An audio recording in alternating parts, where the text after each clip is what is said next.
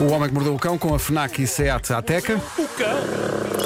Título deste episódio. Ah, esqueci-me de pôr o homem que mordeu o cão numa língua estrangeira. Ah, esse é o título. Ah, esse é o título. Natural. Raios. Esqueci-me desse detalhe. Epá, eu comprometo-me com as coisas e depois falho. Raios. Digam lá uma língua em que querem que eu diga isto. Búlgaro. Búlgaro. Eu já peço palavras de de Kiani. Título deste episódio: A Noite do Horror. Horror.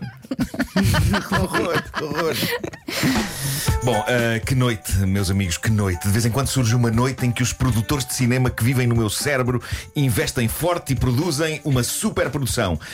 Passam-se muitas noites em que nada acontece de especial, ao nível de sonhos, mas de repente lá chega uma em que a minha mente cria coisas realmente bizarras, mas tão vívidas que enquanto eu estou lá dentro, acho que aquilo é a vida real. E esta noite eu tive direito a dois mega sonhos que fariam inveja à Rita Red Shoes. Falar nisso, a Rita vai ter um podcast aqui na comercial, Aqui na comercial com isso, a falar de sonhos Ela e é vai, a vai ser dos incrível. sonhos, vai ser é? incrível. E fui eu que lhe meti essa ideia na cabeça e estou orgulhoso de ter atirado a pobre rapariga para esse abismo. Bom, eh, mas sobre os meus sonhos de hoje, eh, garanto-vos que vale a pena serem contados. E, e- e talvez os nossos ouvintes tenham teorias sobre o, o que de acho querem eles dizer sobre mim Tem e sobre a minha vida. É Nós entramos. Eh, vocês não entram, não. Ah, então não vou ouvir. Vocês não Oh, entram. queria tanto. Vocês não entram. Ah, mas, mas entram pessoas que, que, que vocês conhecem. Bom, ah, vamos a isto. Pedro, é uma, uma música sugestiva. Bom, a coisa começa comigo a ir passar um fim de semana a uma casa estranhíssima. Uma mansão tipo filme de terror de casas assombradas, ok? Mas ninguém questiona a minha escolha de destino. Eu estou com a minha namorada e o meu filho. E apesar de ser evidente que estamos no pior sítio possível para passar um fim de semana, ninguém o diz. Estamos ali como se estivéssemos no, no mais normal Airbnb do mundo. Mas assim que lá chegamos, eu vejo o meu telemóvel e o meu tablet voarem pelo ar do nada e partirem-se em pedaços. E claramente não é normal a maneira como isso acontece, mas eu estou numa espécie de negação do sobrenatural, não é? Então em vez de ficar tipo, o quê? Estas coisas voaram pelo ar e partiram-se? Não, estou só irritado a pensar na despesa e arrependido de na loja não ter comprado o seguro para nenhuma daquelas coisas. Exato. Sabem quando eles dizem quero o seguro? Quero seguro? Não, não, não, não, não, não, não vai ser preciso. Bom, eh, chega à noite e deitamos-nos e aí começam as coisas realmente bizarras. Eh, o meu filho está a dormir e minha namorada aponta para o fundo de um corredor que se vê pela porta do quarto em que estamos e há uma estranha luz verde a flutuar. E eu começo a sentir um gelo pela espinha acima. Ai, ai. Um terror, mas, mas para nosso grande espanto, tudo o que acontece a seguir é só um show de luz fantasmagórica e espetacular. Nós sentimos que, se aquilo são fantasmas, são bons fantasmas. Estão ali a fazer uma espécie de Got Talent, ok? Possivelmente para darem a conhecer o seu trabalho e eu os levar para o mundo do espetáculo. Eu ser agente deles, não é? Eu só Sim, digo, sim. E nós Marco, Got tipo, Talent "Oh, ou Ghost Talent? Ghost Talent! ótimo, ótimo. Está adaptado. Poderia estar aí uma boa sitcom. É? Ah, sim, sim. Ghost Talent. Bom, o dia amanhece. E estamos na mesa da sala, da sala imponente e sinistra daquela casa, a tomar o pequeno almoço com o meu filho. E estamos a contar-lhe estas coisas que aconteceram de noite. E eu olho para o meu filho e ele está com um ar estranho. E além disso, eu começo a ouvir um batimento cardíaco altíssimo e percebo que é o coração dele que se está a ouvir cá fora. Ai. E eu pergunto-lhe: estás bem? E ele responde com a seguinte voz: Sim. Ai, credo.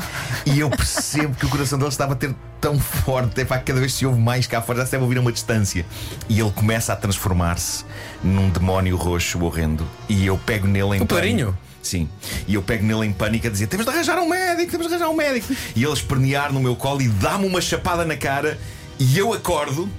E à minha frente, no meu quarto, já na vida real, está o meu filho, que acordou comigo, diz ele, a fazer o seguinte som. Eu estava a fazer o seguinte som.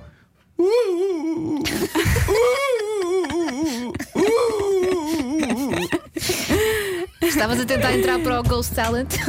Ou então tava- Andas a ver muitos Ou filmes. então- Ele ficou aterrorizado. Imagina. Epá, ele ficou aterrorizado. Ou então estavas apenas com o Cio.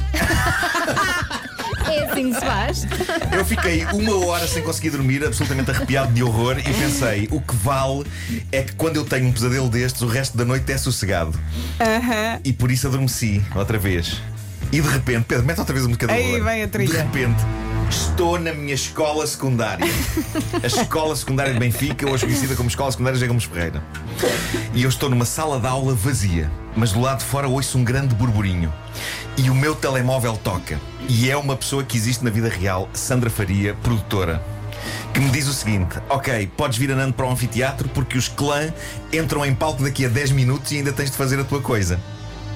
E bom, aqui há pelo menos uma coisa a bater certo estranhamente para um sonho. A Sandra é de facto a agente dos clã. Mais bizarro era os clã irem atuar no anfiteatro da minha velha escola secundária e eu entrar no início da atuação dos clã. E eu lembro que isso me estava a fazer confusão no sonho. Que diacho tenho eu de fazer no show dos clã? Eu cheguei a fazer striptease em silhueta em algumas sessões do Deixem o Pimba em Paz. Isto aconteceu mesmo. Espetáculo onde entra a Manuela Azevedo e que é produzido pela Sandra Faria. E portanto eu, eu dei por mim a pensar: bem, se calhar querem que eu tire a roupa. o que é um pensamento ao mesmo tempo deprimente, porque é do género: bem, em espetáculos produzidos pela Sandra e onde a Manuela canta, tudo o que eu tenho para oferecer ao povo é tirar a roupa. Tens um belo corpinho. E eu digo à Sandra: Ok, eu vou já para aí. Abro a porta da sala de aula em que estou e deparo-me com uma multidão de pessoas. E começo a atravessar aquele mar de gente enquanto percebo que toda a gente está a olhar para mim com um ar reprovador e mau. E eu não percebo por, porquê. Até que do meio da multidão destaca-se quem? Eu não sei porquê. Eu conheço-a mal pessoalmente e tudo. Acho que já disse deixado uma vez com ela. Quem? A atriz Kelly Bailey. e ela diz-me o seguinte: Estás maluco? Então e a máscara? E eu penso: Porra, esqueci-me da máscara. E então ponho a minha mão a tapar a minha boca e o meu nariz em profundo stress e eu corro para o anfiteatro no meio da multidão enquanto olho em redor em busca de uma máscara. E o mais incrível é que as centenas de pessoas que me olham reprovadoras à minha volta, incluindo a Kelly Bailey, não têm máscara. Ok? E eu estou num stress tremendo com isto, eh, sempre a correr com a mão em cima da. da- e está-me a faltar o ar. Eh, e, e de repente eh, fico num stress com outra coisa, que é eu perco-me dentro da minha escola. De repente a minha escola parece interminável e dou por mim a dada altura a entrar num ginásio abandonado, cheio de poças de água estagnada e suja, que eu tenho de atravessar a correr. E começo a sentir os salpicos de água porca nas pernas, ok? Porque de repente percebo que não só não tenho máscara, como não tenho calças. Eu estou a correr em cuecas pela minha escola secundária, a caminho de um concerto dos clã, no qual aparentemente eu vou participar. O telemóvel toca e é a Sandra Faria. E diz-me: Então, isto está quase a começar, onde é que estás? E eu: Sandra, estou perdido na minha própria escola. Não sei, não reconheço isto. Não sei o que é que está a passar. Oh Nuno, mas tu ias despir-te, não era? E Sim. já estavas a despir também. Sim. Viste, calça já não tinha. Já não tinhas? Calça já não Era tinha. para ter menos trabalho. Então constato que estou a andar em círculos porque de repente estou outra vez no ginásio abandonado e tenho de atravessar outra vez as poças cheias de água infecta. A parte mais incrível é a seguinte: a dada altura, na minha escola, deparo-me com um camelo gigantesco. Era o que faltava. Estamos a falar de uma bizarma de um camelo. Onde é que estava o camelo? O camelo é de si um bicho grande. O camelo, a espécie, o camelo, o camelo é grande. Sim, sim. Mas este é um super camelo, ok? Era do, do tamanho, do tamanho de, de uma casa. Tinha espaço para uma terceira bossa. O tamanho, o tamanho de uma moradia dentro da minha escola.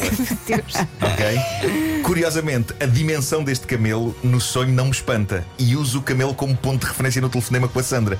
Ela perguntou onde estás. E eu Estou com no o ar- camelo. Com o ar mais natural do mundo. E ora bem, eu neste momento estou ao pé de um camelo gigante.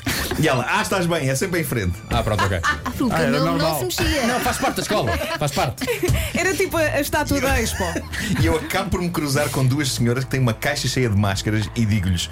Por favor, peço encarecidamente que me deem uma máscara. E elas, que não têm máscara também, como toda a gente neste sonho que me obriga a ter máscara, dão-me ah, uma máscara. E eu ponho a máscara e finalmente encontro o anfiteatro e o meu alarme começa a tocar e são seis e um quarto hora de acordar. E são Ei. todos os teus medos. E fico juntos. aliviado. E Fico aliviado. cansado. Acordei cansado. Ac- Fico- mas fico aliviado, porque nada de bom poderia vir desse espetáculo, percebem? Eh, eu a fazer strip como primeira parte de um concerto dos clãs, sendo que não tinha a certeza sequer se era isso que eles queriam que eu fizesse. Olha, mas esquece isso e pensa no camelo. Mas digo-te uma coisa. Obrigado ao meu alarme por me ter impedido esta noite de ser mais grotesca do que já foi. Eu gostava que houvesse uma reprodução na vida real do teu sonho. Imagina. Imagina a produção que era preciso para isto. Pá, podes crer, era Não é? caríssimo, era caríssimo. É, é, Alugar a escola, pôr lá pessoas, E o camelo? um camelo, O Daquele está mais baixo. O camelo clã, Sim. água porca.